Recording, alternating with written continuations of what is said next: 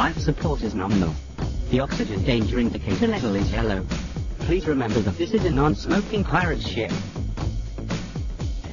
Hey everybody, welcome to GameIndustry.com's The Gin Lounge. I'm John Breeden, your chief lounge lizard, and your host for this episode of the show.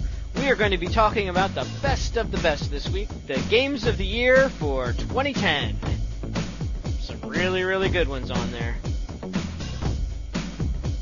And since we're talking about games of the year, I figured the best thing to do would be to have some gamers come in and also our publisher. So joining me in the lounge today is Kelly Adams. Kelly Adams, who has been so busy. She hasn't joined us in like a month. But Kelly, welcome back to the lounge today.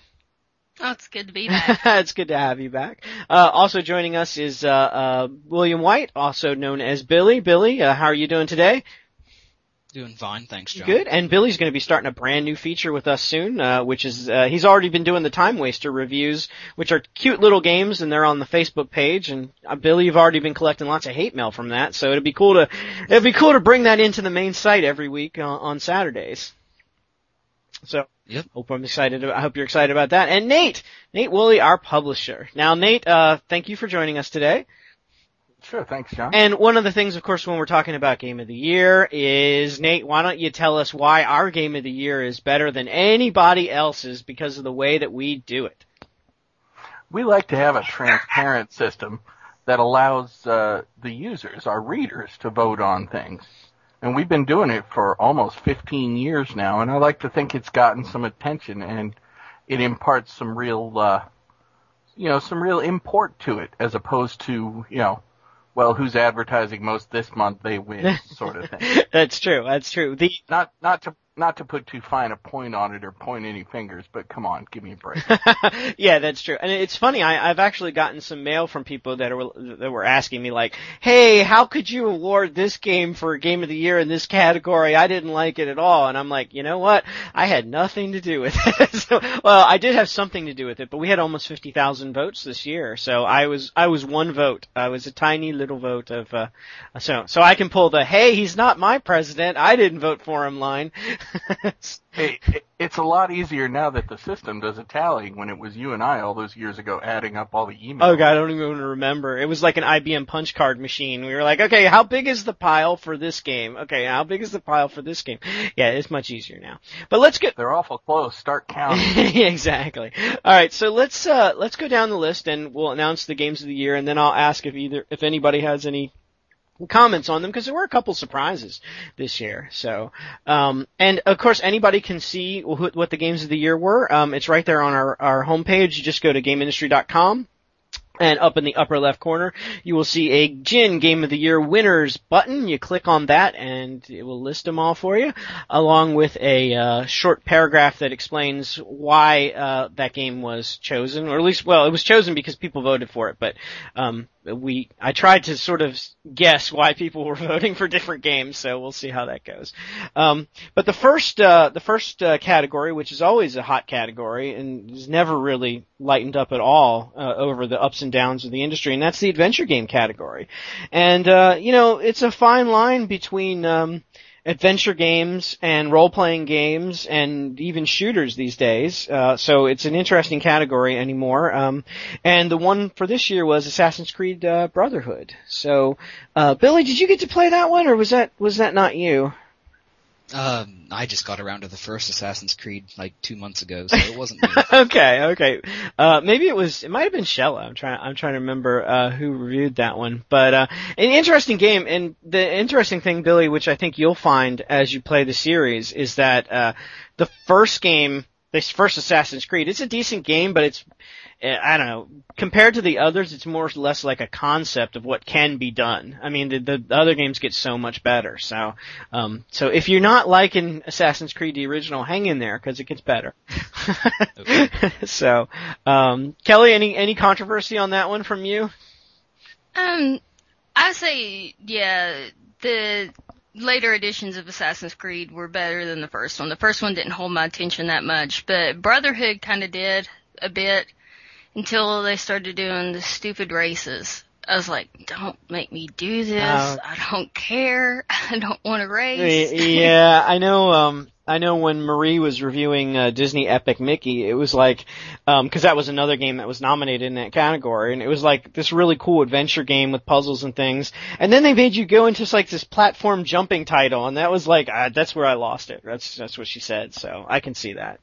All right, well, moving on to Best Family Game, and this was an interesting thing. Bejeweled 3 won for Best Family Game. Bejeweled 3 also won, by the way, for Best Puzzle Game. So it was one of the only games this year that was nominated in multiple categories and ended up winning multiple categories. And Nate, I know you looked at Bejeweled 3. What is it about Bejeweled 3 that is so freaking amazing? Other than, you know, it's from PopCap, who kind of knows how to make games.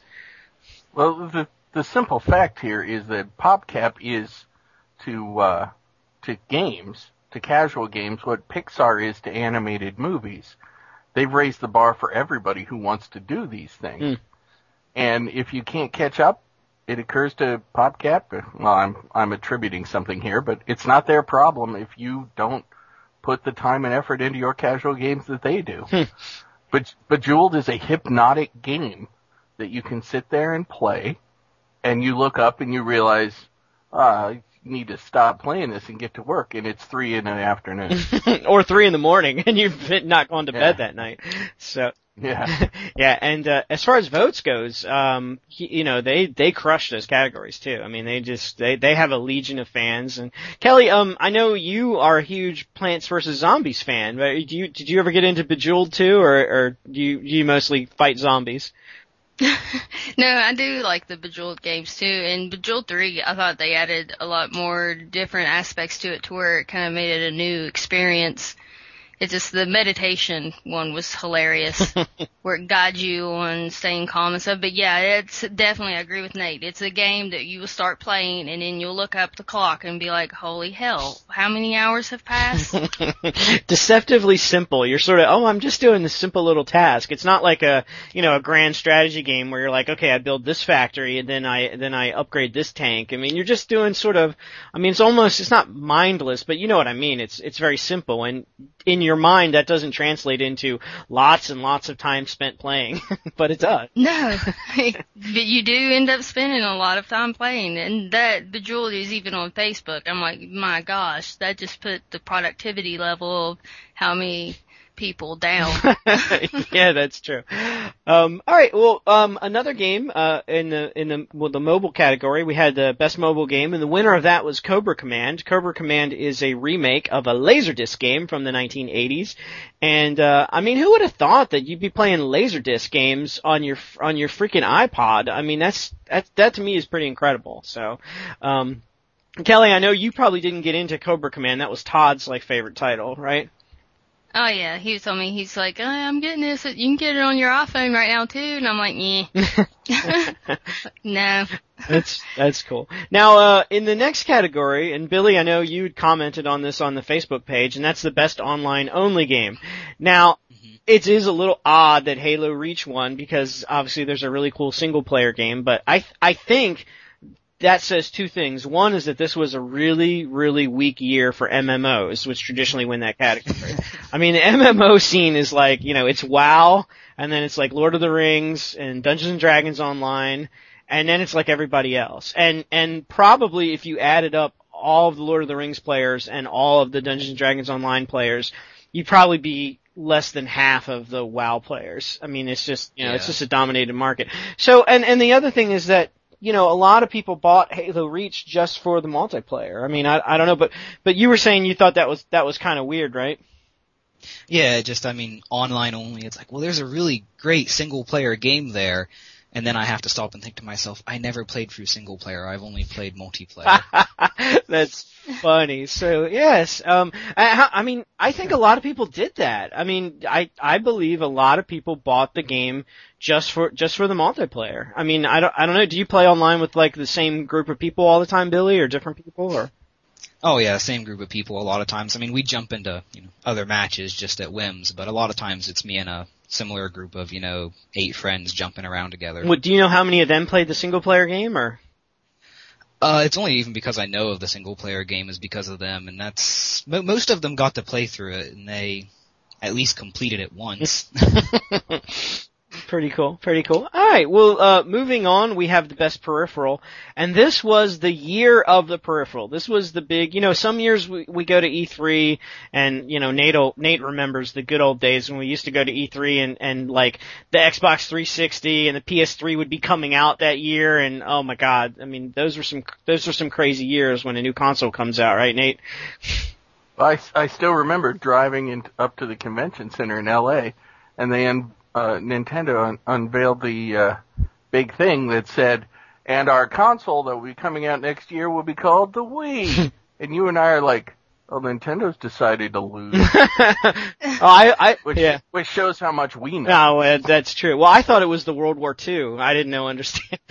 Like, kind of an odd choice for a Japanese company, but whatever. But anyway, well, this year, my point was, and yes, I do have one, is that these giant peripherals, which are fairly expensive, came out, and it was almost like a console launch. There were so many cool, amazing peripherals. I mean, the Wii fixed their Wiimote with the little addition thing, and that was kind of like the appetizer. And then you had this monster battle between Microsoft Kinect and PlayStation Move, and I think the winner this year, the Microsoft Kinect, reflects the fact that, at least in sales and so forth, the Kinect is kicking the crap out of the Move. And Kelly, you've had a chance to play with the Kinect. I mean, do you think that this was a deserving award? Oh yeah, it's definitely, considering you have nothing in your hands when you're playing with the Kinect, where with the Move you still got stuff in your hands, and that's the point, is you are the controller with Kinect, and it's very responsive, and you can see in the games too where they're fine-tuning it. Getting better. Yeah, I mean, I can imagine they've only scratched the surface of that capability. Oh, definitely. And it's a very fun peripheral. And one peripheral that you will get that will have you rearranging your living room or wherever you have your Xbox at several times. Very cool, very cool. And Nate, that might even interest you. I know you're always looking for innovation. Well, you can't get more innovative than making your body the controller for a game, I guess. It's a little creepy. I was just saying, it's one step before we jack into the Matrix ourselves. Yeah, I mean, it's really, I mean, this like the Wiimote, this is really early days for this kind of technology. And we really only have, like you said, scratched the surface where we'll be. In 5 years, we're going to look back and say, wow, we voted that, you know, peripheral of the year, but, you know, Microsoft Kinect's, you know, 5 or whatever it is, you know, actively goes down to the store and gets you a soda pop when you need it. Very cool. Download Cheez-Its now. Yeah, exactly. And, I mean, it's early times for this sort of technology, and I'm glad they won because it is innovative. Yeah, yeah. But I'm really looking forward to see what the next couple of iterations of this is like from all the companies, because they're just going to be trying to top each other. Oh yeah. You know, waggle your eyebrow command or something. I can't wait till you plug in like a drip bag from the hospital of like nutrients and stuff, so you don't have to leave your game for like a long period of time. That'll be nice. So and this controller turns you into David Lee Roth circa 1981. Yeah, very cool. And that's a great segue to the next category, because we already talked about the puzzle game and how Bejeweled is kicking butt. So we'll skip that and we'll go right to the best rhythm and music game. And this is a category that Kelly, I know, was giggling so freaking happy that the winner of that category was the canceled by Activision Guitar Hero Warriors of Rock. Kelly?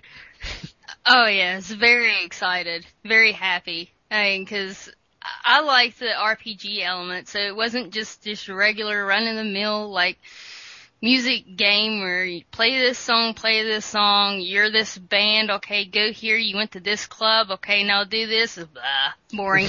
So they put that whole RPG element to where you have powers that you can select and you can do different things, and you've got a storyline, a real storyline to unlock the demon gods. Of course, my brain is rusty on it. But yeah, it was really good, and I had to wonder. I was shocked, actually, very, very shocked. Well, here's something that will blow your mind even more, because I'm just looking at the vote counts.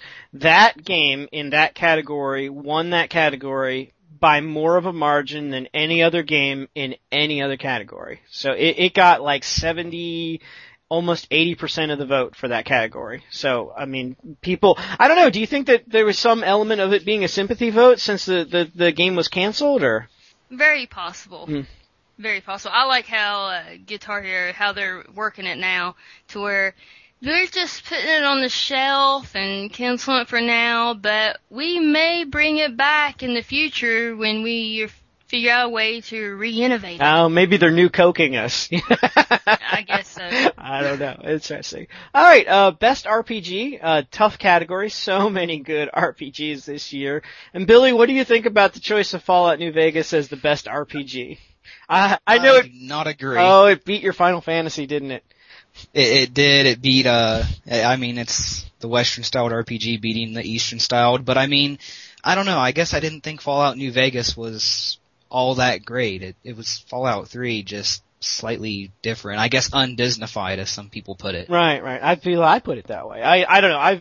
I voted for Fallout. I mean, it was tough for me because I had never played a Final Fantasy before. So I played when I played Final Fantasy XIII, I was pretty blown away by it. I mean, the looks and everything. But I think you're right. I think it's that Western versus that Eastern style. And I just, you know, I liked the Eastern style, but it got into too much of a grind, I guess, for me. So after about 40 hours of play, I kind of got a little bored with it, whereas with Fallout New Vegas, man, I can just pick it up and start doing headshots, you know, it just makes me... So, I don't know, I think there was probably a lot to it, but Fallout, we will get to, Final Fantasy did win in a category, which I think it deserved in, which we'll get to in a bit, but let's move on to, Best Shooter, and that was Call of Duty Black Ops. Kelly, were you a Black Ops player? I know you played just about every shooter on the planet. Yeah, I have got it. I have not went through the entire campaign, and it's killed me. Mm. This is one thing where school schedule is like, okay, GPA or Black Ops, and I went for GPA. So, but yeah, now on spring break and stuff, I'm definitely going to be cracking into it. Okay, well, so few gamers do pick the GPA option. But so Billy, did your multiplayer folks get into Black Ops at all? I know that was like sort of, that was another one where the multiplayer was like sort of the star of the show.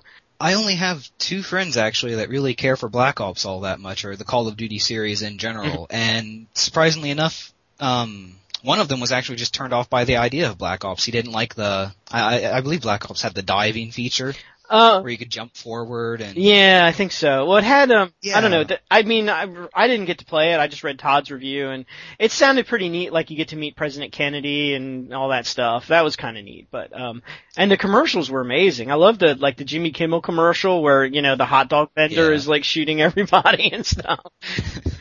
I thought that was pretty cool. But, you know, it's nice to see, a Call of Duty in there because, it was neat. They tried to stretch the genre a bit and you know, some people obviously thought they did a good job, so.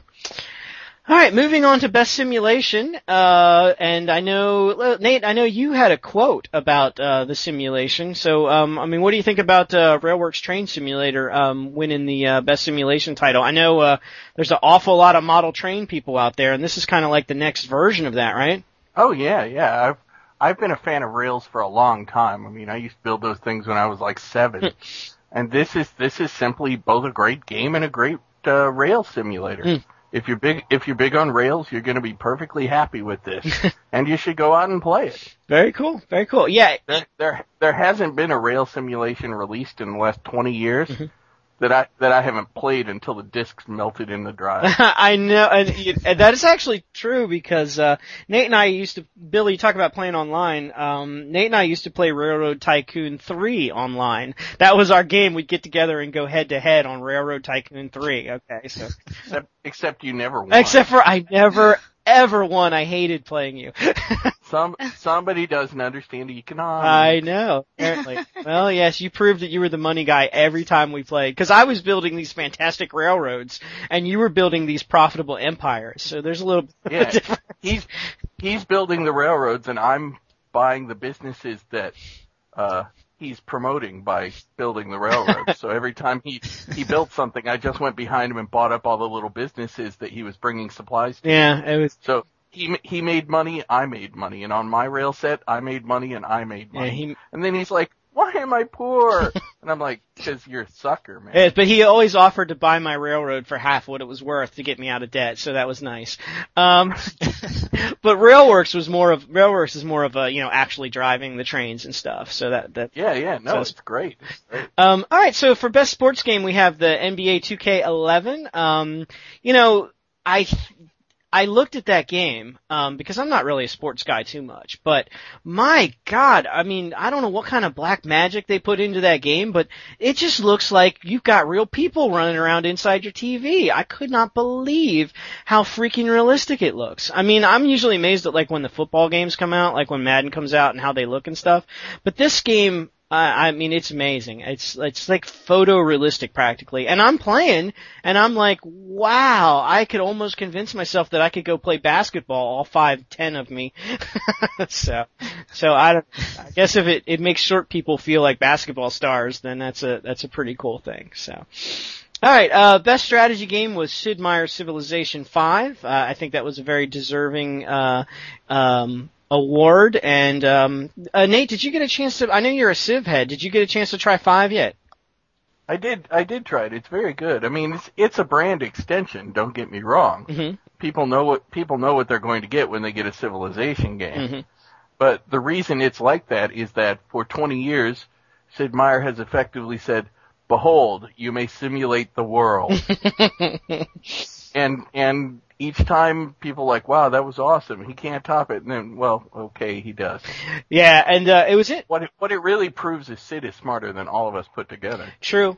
Well, and you should hear him play piano. He's brilliant. Oh, I didn't know that. But the review that Greg was kind of mixed emotions on. Of course, he acknowledged it was a great game, but what Sid did with Civ was that he made it he dumbed it down, I guess, or simplified it. It would be the more correct word, I guess, so that anybody can play it. Like with Civ 4, you really had to be like Nate and like understand economics and stuff, and really you could really tweak your cities. With Civ 5, pretty much anybody can pick it up and play it and have a decent time. So all the hardcore Civ players were kind of left out, I guess, a little bit. But the people who are sort of more casual gamers, or even don't really get into a single title like myself, really loved it. So I think that's the way to go, and I think that's the way you'll see more and more games going. You gotta appreciate and review a game for what it is, not what you thought it should be. Because they're not designing specifically for you. Mm. And not every game is designed for your particular demographic, so. I understood the complaints some people had, I just didn't think they were justified. Right, well, obviously the vote agreed with you, Nate. All right, so best environment. Billy, why don't you tell us what the best environment game was? Final Fantasy XIII. And, I mean, it was a really ugly game, wasn't it? Oh yeah, no. Beautiful. Really, really beautiful. Yeah, when I put that into my PlayStation 3 and it started running for the first time, and you're watching the intro movie, the freaking intro movie in 1080p, I was just like, this is the most beautiful thing that I think I've ever seen from a game. And the game and the game is just like that throughout the whole thing, isn't it? Oh yeah, I mean, I was so happy. My experience with Final Fantasy XIII was my friend went out and bought a 32-inch HD TV just to play it, and then went out partying and left it at my apartment for weeks at a time. So I was just like, this is wonderful. That's really cool. How many hours do you think it took you to solve the game finally? Oh, geez, I was 48 hours before I got to the planet, I think I was around 40 or 50 hours. I did it all in about a weekend because it was a challenge my friend gave me, was to beat the game within a weekend. Oh, okay. So... oh, that's cruel. Hey, I showed him. Well, you did it. All right. So Billy won his beer money, and Final Fantasy XIII won a very deserving best environment in a tight category too. And that just shows you how just amazing. I mean, I can't say enough about. I would, if there was a Final Fantasy XIII art gallery in a museum, I would visit it to see to see the art again. It's just, it's really good. I mean, it almost looked hand drawn, didn't it, Billy? I mean, some of the stuff. Yeah, and that's I don't know. I like the fact that they're doing oh wow, I'm completely losing the names of people. Well, whenever they switch the character designer from 6 to 7. Mm-hmm. was a drastic difference, because from 1 through 6, all of the characters are very feminine looking, even the men. And then they switched over to the other guy. Oh, geez, he's the brainchild behind the Kingdom Hearts series, and I can't remember his name right now. Oh, that's okay. Well, I know the yeah, the guys are pretty darn buff in 13, so, and the girls are still pretty, so that's cool. Though I'm not really excited for its sequel, to be honest. Oh, that's the one I'm looking forward to. I'm looking forward to seeing. I hate lightning though. Yeah, that's true. Well, we'll see how it goes. I like lightning. You know, it hates you too, Bill. I'm sure it does. we got storms coming through town tonight. I'd stay inside. All right. Best soundtrack. You know, Grand Theft Auto always sneaks in somehow, some way or another. So, Grand Theft Auto Episodes from Liberty City won for best soundtrack. Kelly, did you get to play any of the episodes from Liberty City? I don't believe so. Okay. But I always liked the GTA soundtracks anyway. I think that was the only game soundtrack I've ever actually purchased. Was I think it was GTA 4, I believe. Right. I actually got it because I was like, man, I just love all these songs. I was like, let's just buy the soundtrack. Well, and then soundtrack, as Todd pointed out in his review, soundtrack includes, you know, all the sound, you know, just in the game. Like, for example, the Grand Theft Auto series in general, they have like their own internet and they have their own TV stations, which, you know, the audio from the TV would be considered a soundtrack. And Todd, when he reviews a Grand Theft Auto game, he will take an entire day and not play the game. Or, I mean, he'll be playing the game, but he won't do any of the missions. He'll just sit and watch every TV channel through and then listen to all the radio stations straight through. And, you know, it's amazing that there's a game that you can do that and take an entire day just to enjoy the peripheral stuff. So, yeah, well deserved on the soundtrack. It's amazing anybody has the time to do that, you know. Yeah, folks, don't emulate him. I don't know. It's kind of neat. I will sit and watch the TV in Grand Theft Auto for a little while, you know, at least once. I like to see some of the shows. All right, moving on to best DS game, and this was another one where PopCap won, and that was Bejeweled Twist. So, Kelly, did you get a chance to look at Twist, or Billy? You have a DS. Is that anyone that you got to look at? No. The reviewer for that, loved it, said it was really cool. And it sort of reminded me of what you were saying, Kelly, where, they added a bunch of new game modes. So it wasn't just the same old, you know, gem match 3 type thing. It was a whole bunch of like neat things. There was even a extreme fruit mode where you had to select fruit and things like that. So it was kind of neat to see that. And then for best expansion pack or DLC, that was another one that, Billy and I, you and I liked that one. That was Dragon Age Awakening. So I assume you're pretty happy, Billy, that Awakening won? I'm happy, but it also leads me to believe it's going to be good when I finally get to it, because I'm slowly working through the Dragon Age Origins expansions, and I currently have Awakening and Golems of Amarok left to do. Ah, okay. So, well, I'm excited for it, but I wanted to save like the best expansion for last, and now I haven't got a chance to play it yet. Well, I did play Awakening, and I will tell you it's really cool. It's a standalone storyline, and it the neat thing about it was it well, besides you don't have to have the first game, but you can import the events from the other game, is it does sort of like what the Bejeweled people were doing. It adds new stuff to the game because you become the lord of this castle. And then some of the stuff you have to do is like castle management, like, you know, deciding should you give money to the starving peasants or put the extra money into your military and stuff like that. And the choices you make as an advisor, or as running your kingdom, actually changes the gameplay and what happens. So that's kind of cool, and that's a new thing for the Dragon Age series. So I thought that was a well-deserved award. Best PC game, StarCraft II Wings of Liberty. That was, Todd was the biggest fan of that, and in fact, Kelly didn't he tell you he went and bought like a PC again so he could play this game? Or it was a Mac. It was a Mac, I think. Yeah, it was a new. Yeah, because he owns a MacBook now. Well, but I didn't know if I can't remember if he was playing it on his Mac or his laptop. Well, this was kind of a thing where it was almost like redemption for us, because the original StarCraft II, when it was out, it did not win any Game of the Year awards, and I always thought they kind of got shafted on that. So it's nice to see that StarCraft II comes along, and our voters and readers have redeemed themselves and picked it as the PC Game of the Year. So, yes, way to go, guys! We've achieved redemption. On the PlayStation 3, the game of the year, which I voted for and would have voted for many, many times if I could, it was Heavy Rain. Kelly, you're finally getting to play Heavy Rain. What do you think? Is that a game of the year title? Oh yeah, I'm having a lot of fun with it. The storyline, it's so neat. It's like I'm inside of a movie. This is so cool. Yeah. But I'm telling you, with those little kids, I wanted to so bad get in one of those little harness things and have them like tethered to my hand. You know, you know something. You want to run up to him and be like, "Listen, you little twat." You know something bad is going to happen. Yeah, it's kind of crazy. But I mean, just the interactions that you get with your kids is amazing in that game. I like when you're sitting at home with your kid and you're playing the father and your kid's sick and you have the option to like go up into the medicine cabinet and get him some medicine, or you have the option of like, you know, making a healthy dinner or a not healthy dinner, and there's all these different options. And it was funny because I was watching my wife play and she like got the kid medicine and got him a blanket and did all this stuff. And she's like, "What?" And I'm like all surprised. She's like, "What, you didn't do that?" I'm like, "No, I went out back. I was shooting basketball hoops this whole time in the backyard. I didn't even realize the kid was sick." So it's definitely interesting to see how different people play that game and the different things that can happen.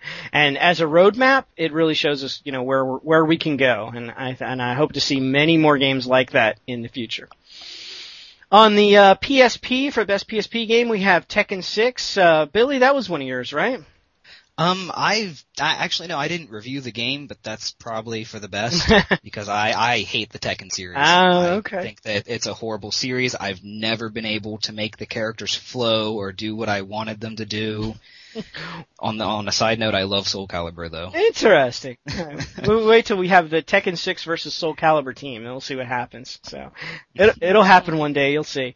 But I think the cool thing about the Tekken 6 series, at least according to the reviews, is that if you liked, you know, Tekken 6 on the big console, that the port to the PlayStation Portable was really good, and you had a lot of the same stuff. And a lot of times, I guess that doesn't happen. So it was nice to see that, you know, people on the PSP got the same kind of good experience. So, all right. The best Wii game was GoldenEye 007, 007, you know, Bond, Mr. James Bond, and I thought that was kind of a no-brainer because I never got to play the original on the Nintendo 64. I know. I never owned a Nintendo 64. Oh God!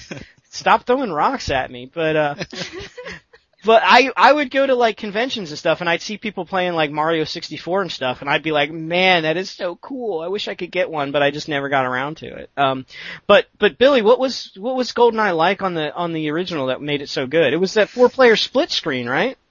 That's exactly what it was, and looking back on it, I don't know how I enjoyed playing that game with the C buttons, but. I mean, whenever I was a kid whenever it came out, and it was very much just killing your friends in the most satisfactory way you could, and the blood ran down the screen, and even though it was like a kind of adult-ish game, all of the parents were like, "Oh, it's James Bond, kids can play that," so.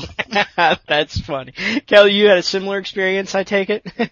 I've been wanting to get this for the Wii just so I could go over to my mother-in-law's where my niece's Wii is set up to play it, because I had so many good memories playing the original and on the 64. Yeah, from the review that Marie did, she said that it was a very faithful. I mean, they updated it. Obviously, they went from Pierce Brosnan to was it Timothy Dalton? I think, or not Timothy Dalton. Who the modern Daniel Craig. Thank you very much, movie guy. I don't know why I said Timothy Dalton, the worst Bond ever, but no, Daniel Craig, who's amazing. And so they updated it, you know, and it's a little bit harsher of a game, but the core gameplay is there. So I'm sure Wii gamers are quite happy with GoldenEye 007.